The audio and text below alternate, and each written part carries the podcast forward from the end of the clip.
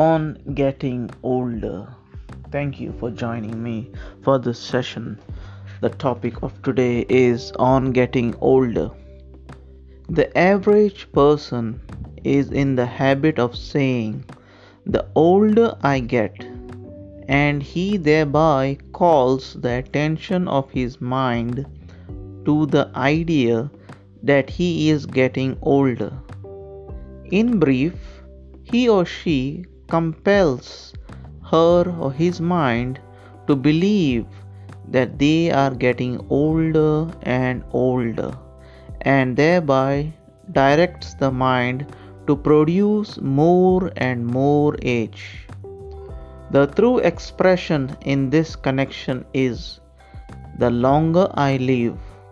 This expression calls the mind's attention to the length of life, which will in turn tend to increase the power of that process in you that you prolong life.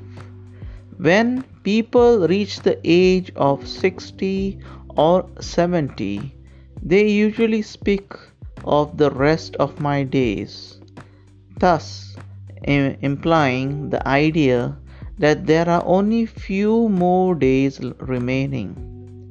The mind is thereby directed to finish life in a short period of time, and accordingly, all the forces of the mind will proceed to work for the speedy termination of personal existence.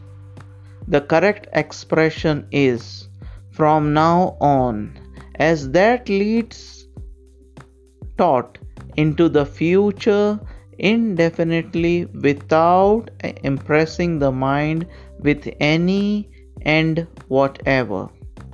One of the people I admire the most are the elderly who continue to live their lives to the fullest despite the ocean of old people nagging and complaining that it's too late to change. I never understood it. How can you conclude that your life is over and give up simply because you are older? Is there some force of nature that is making you unable to think, act, and change? Or is it a deeply held limiting beliefs of yours? There are plenty of examples of people aged 60 or more doing incredible things. I myself know many people in their 60s or 70s who are still living an active life and doing so better than many young people.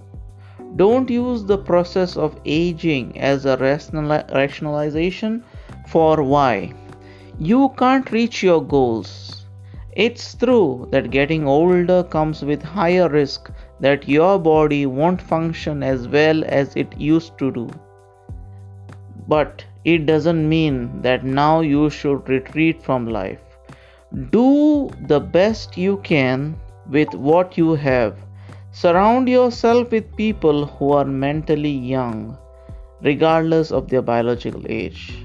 With this, I would like to conclude. Thank you for patiently listening. Thank you.